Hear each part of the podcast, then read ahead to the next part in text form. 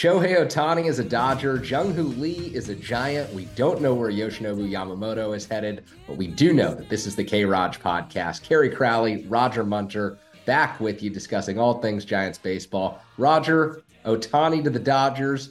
What do you think? Oh, we're starting with the agony. Uh, I, I, I, feel a lot better today than when we originally scheduled this program a couple of days ago. You know, the last time we spoke last week, I think one of the last things I said was, I don't believe Ohtani the Giants is a possibility. I have never been believed it. I've always like, stop talking Ohtani.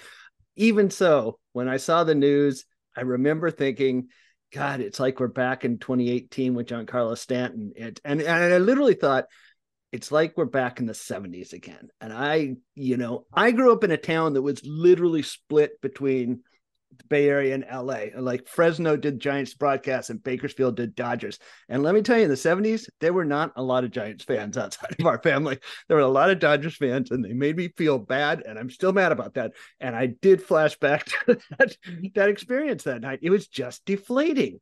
Um, and I'm sure it was deflating as much inside as outside, as we saw from that great piece that uh, Andy Baggarly did today.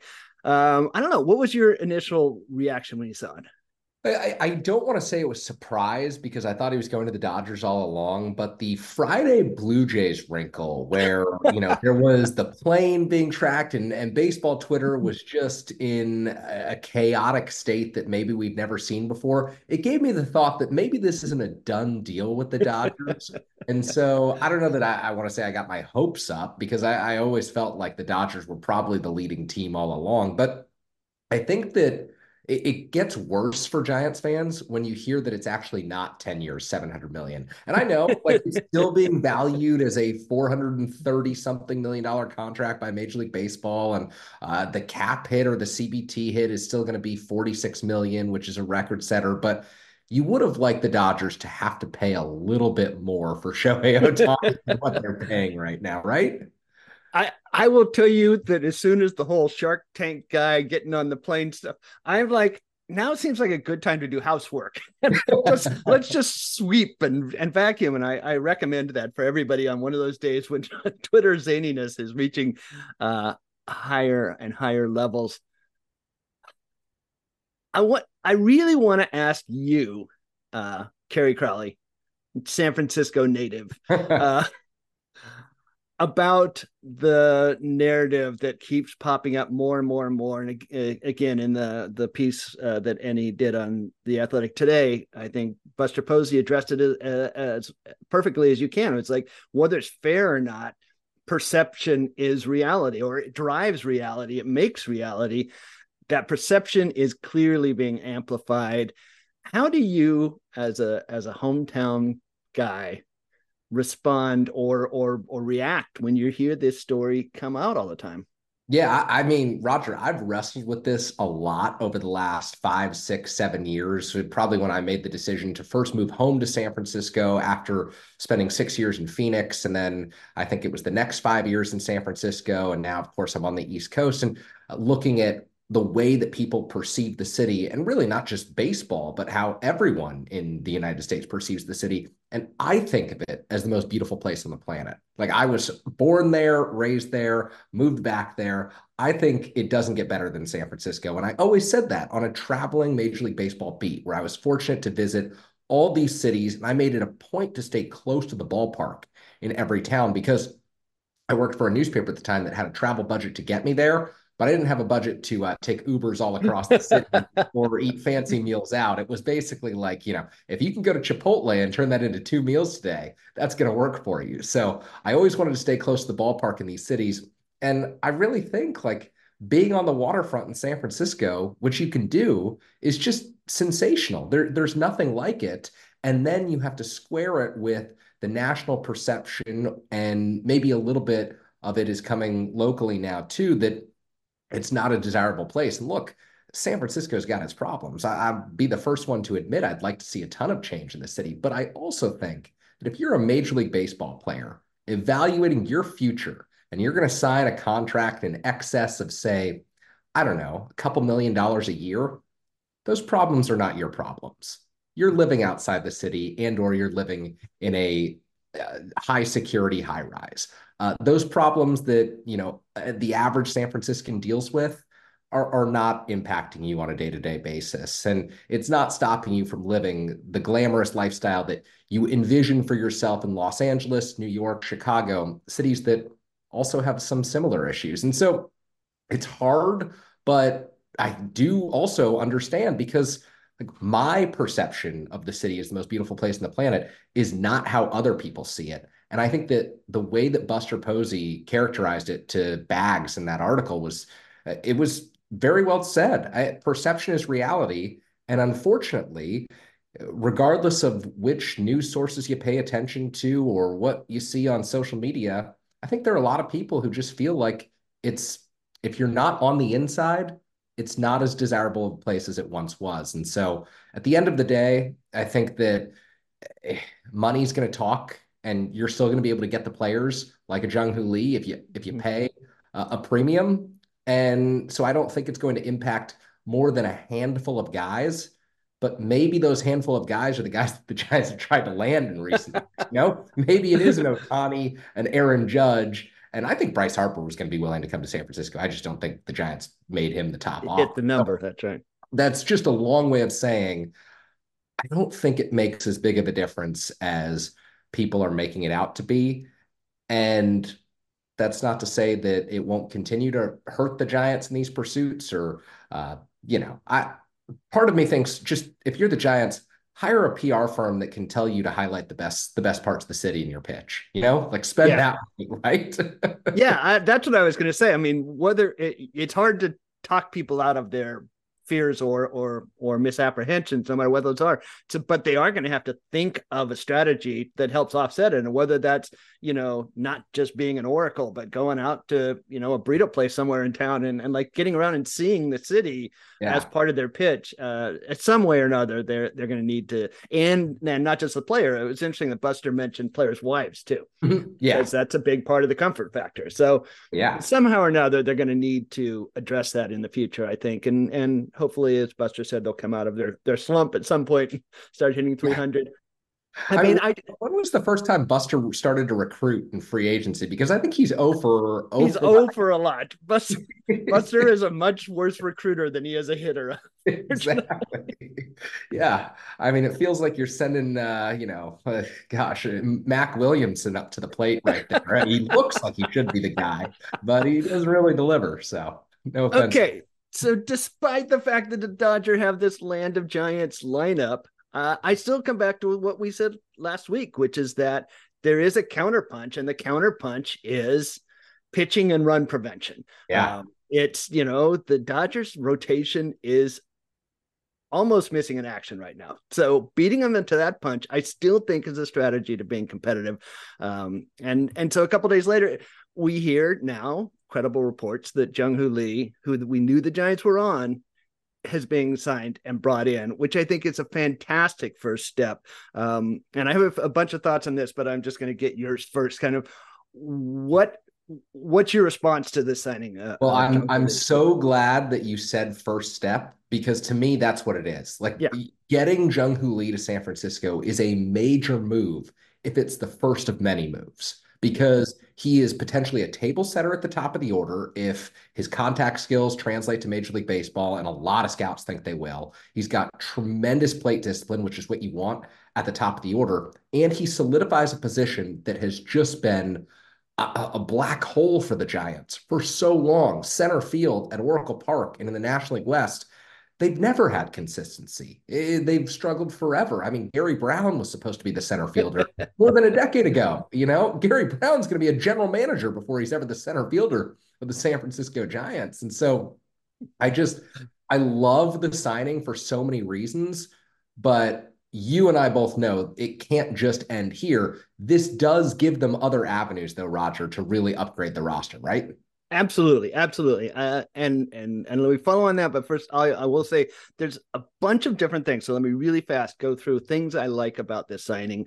I like that they were bold and they didn't get into this sort of we're in the finalist stage. It seems to me like they went and topped the mark and said, "Here, here's a big bonus on top of whatever your market is. Sign with us now. And he did. So I like that they were bold and they got the guy they liked. I really, really love that with Lee signing, you have a 25 year old center fielder, a 25 year old catcher, a 22 year old shortstop, and a 27, 28 year old second base. Can you you think of any time in your Giants following history where they had an entirely 20 something up the middle. I can Buster, think I can think of the outfield that was like a 38 year old Bonds, a 40 year old Steve Finley, and like a, you know, well, like a 39 year old Reggie Sanders at the time. I mean, you can think about all the guys over 35 that Brian Sabean just planted in left field and said, go get it. Uh, but this has got to be the most exciting young core. And that's that's a great reason to sign Jung Hoo Lee, is because he is not coming over to the United States as someone who's past his prime. He's coming That's over right. as someone who is about to enter his prime, who, in theory, his best days as a baseball player should be ahead of him. If he recovers from this injury that took him out the second half of the KBO season, uh, if he regains his speed, uh, if the contract skills translate, it's all going to work out for a guy who maybe it's not a $113 million player, but a 25 year old center fielder is something the Giants would have loved to have had at any point over the last, what, two, 30, 30 years. I mean, when was the last time the Giants felt really good about a young center fielder in the organization? Chili Davis. Exactly. That's, that's the answer. And he wasn't particularly a center fielder. He was yeah. just, you know, he could hit, but really that is the answer. Um, and I, like the last time you had anything like it really goes back to Bob Melvin when he was the backup catcher, you know, teaming with like Robby Thompson and Jose Uribe and and uh and Chili Davis. I mean, that's yeah. the last you have to go back to like 40 years, 35 years to find something like this.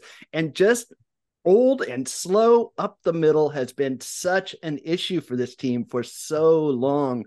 We make such a, a, a big deal of the left field streak but all three outfield positions have been just a revolving door of old yeah. for a long long long time and it's going to be really refreshing to see. All of these guys i just wrote this uh, in a piece i'm going to put out tomorrow. Uh, all of these guys have uncertainty but it's not the uncertainty of decline which is what you've been dealing with for years at these spots. Um, and uh, so I'm really excited about that. I also really like about Lee that his skill set is different. Yes, because I absolutely. do believe that diverse skill sets make a more resilient, more robust club. Um, you know, it's okay to have sluggers and strikeouts, but not nine of them. And you mix in some of these contact guys like Lee and maybe a Matos and maybe a Meckler. Uh, along with the JD Davises and, and LaMonte, you know, Wade's on base percentage. And now you start building a club that can score in a variety of ways. So I think that's a really useful thing. I, wonder, Roger, now that Lee is aboard, or in theory aboard, he's got to pass the physical and it's an ankle issue. So, you know, uh, there's no guarantees in San no Francisco. pending physical. but what do you see is like the next domino here? Or, or what are the potential dominoes that can come out of this signing? Because there's a whole world of possibilities. You know, they could double down on pitching, they could trade some of their young outfielders or some of their veteran outfielders? Like, what makes sense to you as the best path forward? Absolutely, it is pitching, pitching, pitching. Um, and and obviously, we know they met with Yamamoto this week, and that's going to be tough because both New York teams are in it. The Dodgers are in it. Everybody wants this guy, so you're going to have to go, you know, to the mattress.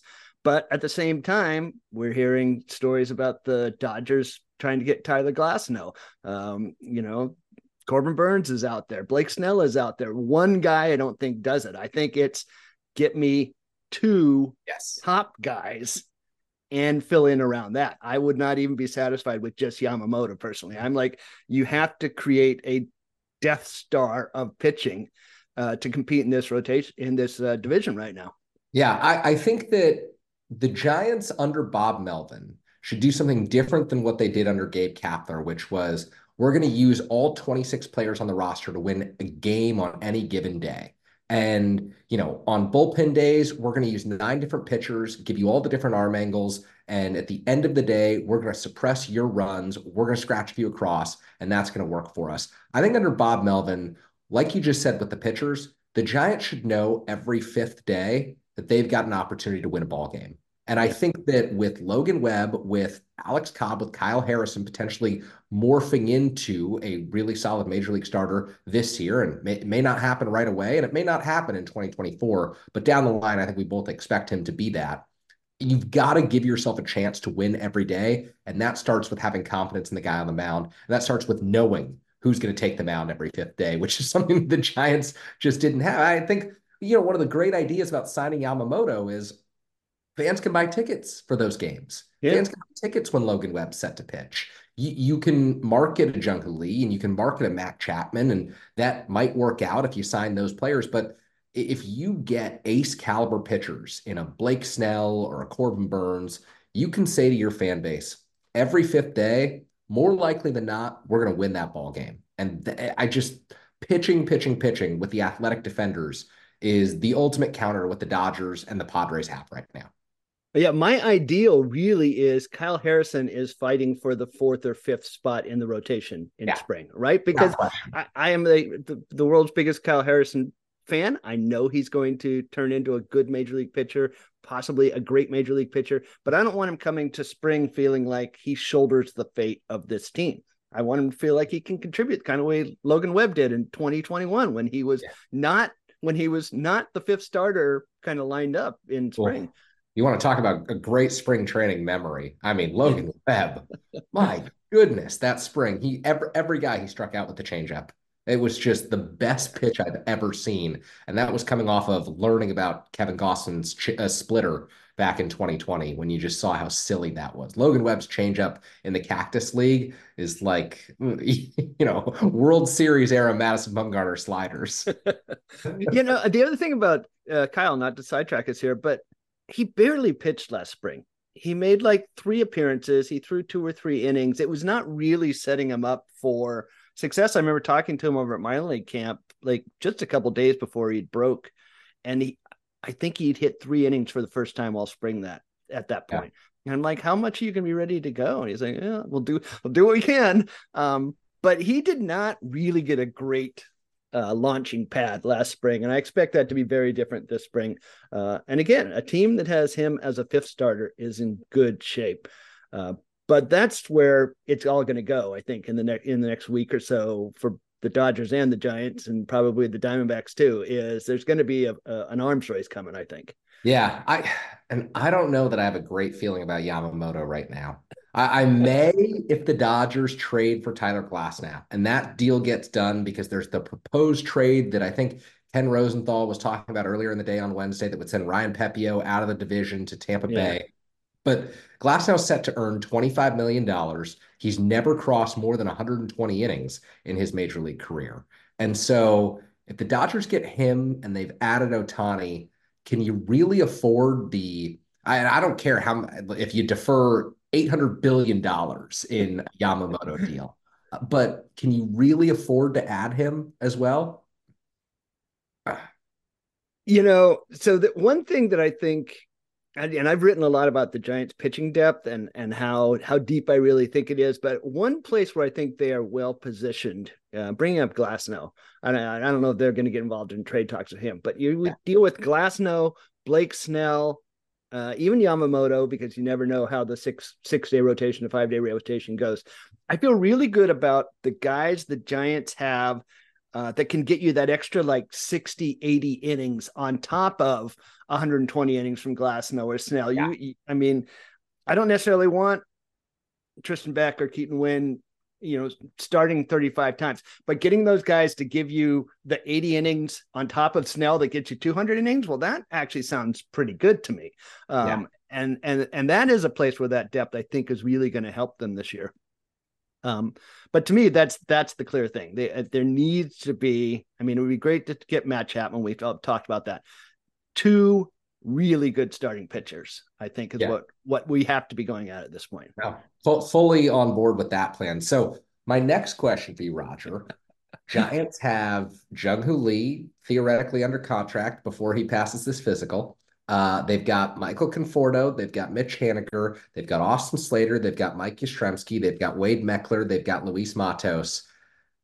Someone isn't on this team next year. Someone's oh, yeah. traded, and maybe multiple players. Uh, who's most likely at this point? Uh, so I was very recently having this discussion in a Discord group. I don't think it's easy to move some of the players they have because they have a lot of players who are projected to be below average major league starters. And I don't think it's easy to trade below average uh, major league starters at this point in the season, uh, especially who cost a lot. But there has to be some movement off the roster just to prune a bit because you've got at least 10 of 13 position players right now returning from what was the worst offense in in the majors over the final 3 months of the year you just can't bring that whole group back i think it's going to take some creativity uh, and some flexibility but I would be working very hard to see what interest there is in several of these corner guys, whether it's Conforto, Davis, even Wade, who I think is really valuable, but I, think I've said this before. Between his his knees and his turning thirty, I do worry if we've already seen the best of him. Um, Haniger, I would Slater, another guy who you know health was a real issue last year, and I think Slater is a guy that between Matos and Ramos, you know, maybe they don't have the greatest pinch hitter in big, big league history anymore, but I think they can replace that value. So some way, somehow, I think they have to offload some of those guys in, in whatever deals are coming. Yeah, I, I think that it's it's not ideal, but you might be giving up young talent to go out and get yourself an ace. You, you, see how the market unfolds with Yamamoto. You see how the market unfolds with Snell. They've got to get one of those guys. They really should get one of those guys. Blake Snell, to me, if you miss out on Yamamoto, just overpay him. Just overpay him to come to San Francisco. Uh, he's from the Pacific Northwest, so he's comfortable with the climate.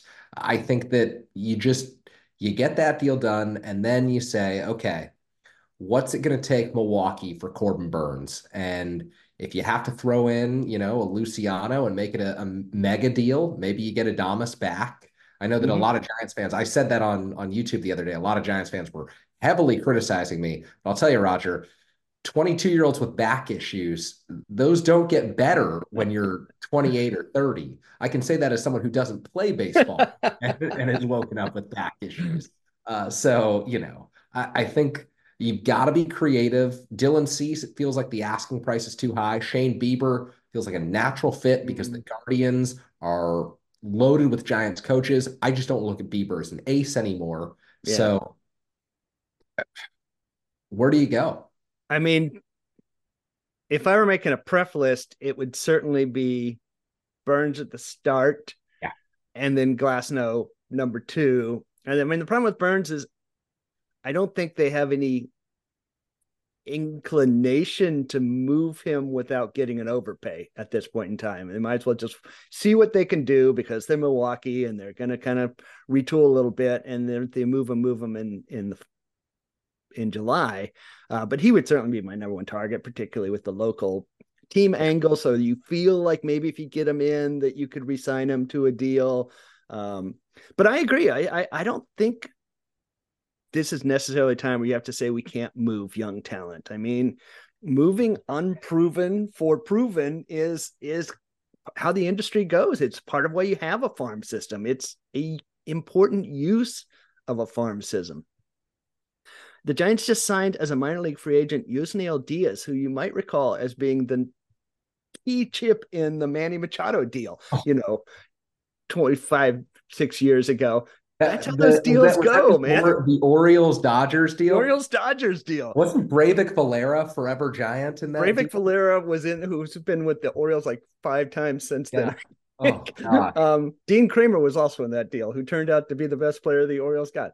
Um, yeah. I, I'm not a hug your prospects guy. I'm a player development guy, and I love all my prospects, but I understand that moving them for proven now value and letting them get good somewhere else. That's part of how you use the farm system. Hopefully, you make the right choices because you don't want to be the one who traded Fernando Tatis Jr. You know, for yeah. for James Shields. Um, but you know, do you think the Dodgers sit around at night crying about how they traded Yordan Alvarez for a I, I, bet I bet they sit around crying at night over that one. I bet I bet that's the only thing they sit around crying crying about. But trading your Yordan Alvarez for Josh Fields is one for the record books. hey, I, let me ask you another thing. Um, to, uh, uh, once again, I'll use you as my my native San Franciscan person on this. Famously, the Giants had the first ever Japanese-born major leaguer, but over the many decades since then, there has not been much of an Asian presence on the San Francisco team, despite the fact that we have a long tradition of Asian communities in the city. Yeah. Is that something that you think is cool, a cool aspect of the the Lee signing and a potential Yamamoto sighting? Because I, I think about like Fernando Mania when when Fernando oh. Valenzuela blew up in LA. Part of the, I mean, he was really good, but yeah. part of what made that sensational was the regional ties to Mexico and have a Mexican star. How important to you is it that, that the Giants actually start turning towards Asia and bringing in those players? I, I've said this from day one on the beat like this was a idea that I thought about constantly on the beat and it's why are the Giants not pushing their way into the KBO and into Japan to scout more frequently and sign players more frequently even if they're just role players? Because the idea of engaging a new fan base and not just over in Korea or over in Japan but right there at home in, in your community it's a no-brainer to me it's yeah. getting people who may not come to Oracle Park excited about the idea of baseball, excited about seeing someone they identify with. It's representation. It's everything that really makes baseball such a worldly game. And, and it's one of the reasons I love the World Baseball Classic. You see yeah. all these countries and their fan bases get into it. I always thought this is a no-brainer for the San Francisco Giants. You know, San Francisco prides itself on its diversity, and yet the team I think I was covering a game at uh, oh, what's the ballpark? It was Truist Park down in Atlanta. I don't know what it's called now, but the Giants didn't have enough player tickets to spread around to everyone who wanted to get their family to the ballpark because they had eight guys from rural Georgia. I mean, it, it just made no sense to me. I know there's pockets of Georgia with incredible baseball talent, but I think I was talking to Hunter Strickland back in like 2018. He was like, I couldn't get my, my best friend to the game. I, I you know, every ticket was was scalped in the Giants clubhouse. And yet you or you know, you have the opportunity right there at home in San Francisco to build a fan base that may or may not be engaged or may be curious about getting out to Oracle Park. And as soon as you see someone who's worn the Korea uniform in the World Baseball Classic or the Japan uniform in the World Baseball Classic, mm-hmm. and someone who's shown up on social media timelines, and someone who's young, vibrant, exciting, like a 25 year old Jung Hoo Lee is, like a 25 year old Yoshinobu Yamamoto is, it's like you overpay for that because yeah. you're paying for the business that you're getting into right there. And I hope they do this elsewhere too. Like I, I hope they look at you know, markets that historically have been overlooked in baseball and they try and develop prospects from there because it, it just, you know, if you only put your chips in the amateur draft basket and signing one or two big players out of the Dominican Republic when they're 16 years old, it's never going to work out for you in terms of a, a business standpoint, in my opinion, unless you're a juggernaut that wins the World Series three times in five years. Yeah, and I, I think you know Jung Hoo Lee is it's not a star. He's not a star baseball player, but he's going to be a guy that this fan base really responds to. I bet you're going to see a lot of Lee jerseys get get purchased uh, once once the signing's named uh, for Christmas. People are going to get Lee jerseys, I think. And and it was interesting to me that Posey in that article we discussed before talked about the fact that those teams were not just winners, but Tim Lincecum and Pablo Sandoval were fun players to watch and that put a buzz in the stadium that was different and unique. Oh, yeah. Um, and you can see that with Lee. I mean, if you watch his videos on YouTube, the swinging at balls at his ankle and you know lacing doubles into the that's fun. That's well, gonna be fun. I, I have several friends who are San Diego Padres fans, and I will tell you that yes, they had Juan Soto last year and Manny Machado last year and Fernando Tatis, but their favorite player to watch was Ha-Seong Kim because of the style of play, because he ran the bases so well, because he was yeah. electric in the field. And maybe Jung Hoo Lee isn't the athlete that Ha-Seong Kim was or is for the San Diego Padres, but uh, he brings so many qualities to the table, like the Sandoval contact ability, yeah. where you're going to see pitches hit next year that shouldn't be hit, and they're going to fall for base hits. And he's going to take, you know, I, I saw a highlight today of Jung Hoo Lee where he you know, drill the ball into right field, runner from second coming home, and the throw sails over the cutoff man. And Jung Hoo Lee was rounding first base and never stopping. He was taking second base, and it's something the Dodgers have historically done against the Giants ever since I've been watching them. It's something that the Arizona Diamondbacks did to the Giants all season long. It's taking the extra base and playing the game in a way that resonates with fans. And no, Jung Lee's exit velocity is not going to be 112 miles an hour, but if his batting average is above 300, if he's running around the diamond making plays in center field, people are going to love that. You know, Kevin Pillar, classic example. Guy made a lot of diving catches, and fans love that. Were the metrics favorable? No. Was he overall adding value to the 2019 Giants? Uh, you got a 10th place MVP vote from my friend Henry Schulman, but there you go. but, but, but overall, people just love to watch excitement, and Jung Lee brings an exciting style of play.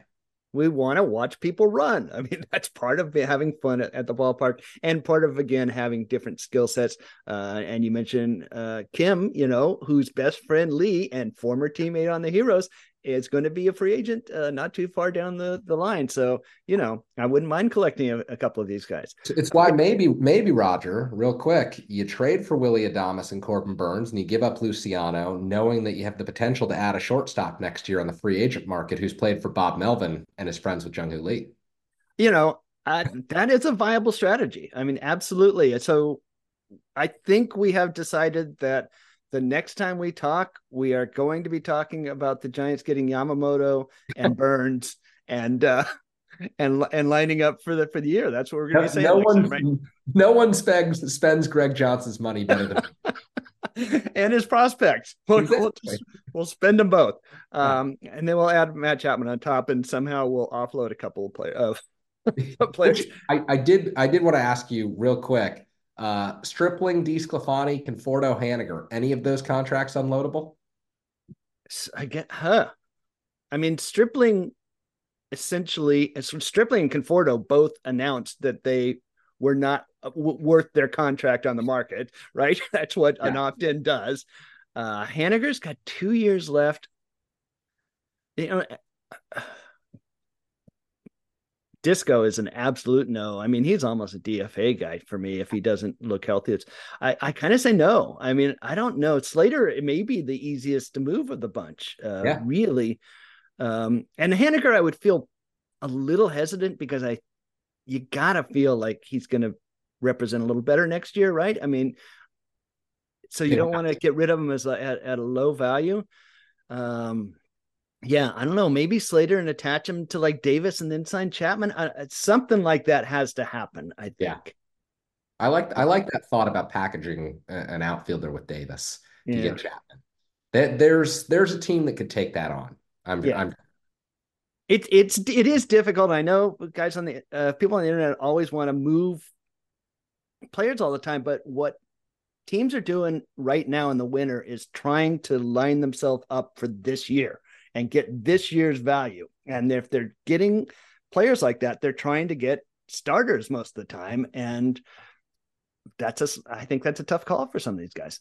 Yeah, I would agree. Well, we we accomplished a lot this week. Hopefully, next week will be as action packed. Maybe. Yeah. Well, next week we're going to be talking about Yoshinobu Yamamoto's uh, 300 million in deferred money with the San Francisco Giants. and his uh, his uh, deal to become part owner after retirement. Yeah. Hey, you know what? Buster Posey opened the door, and he's going to kick it in. Um, I, well, I, I mean, I, I hope we talk next week. If we don't, I will say Happy Merry Christmas to you right now, Kerry. Um, Merry Christmas to you too, because Roger. we are heading to the holidays, and uh, hopefully the Giants will get us some nice gifts. Perfect.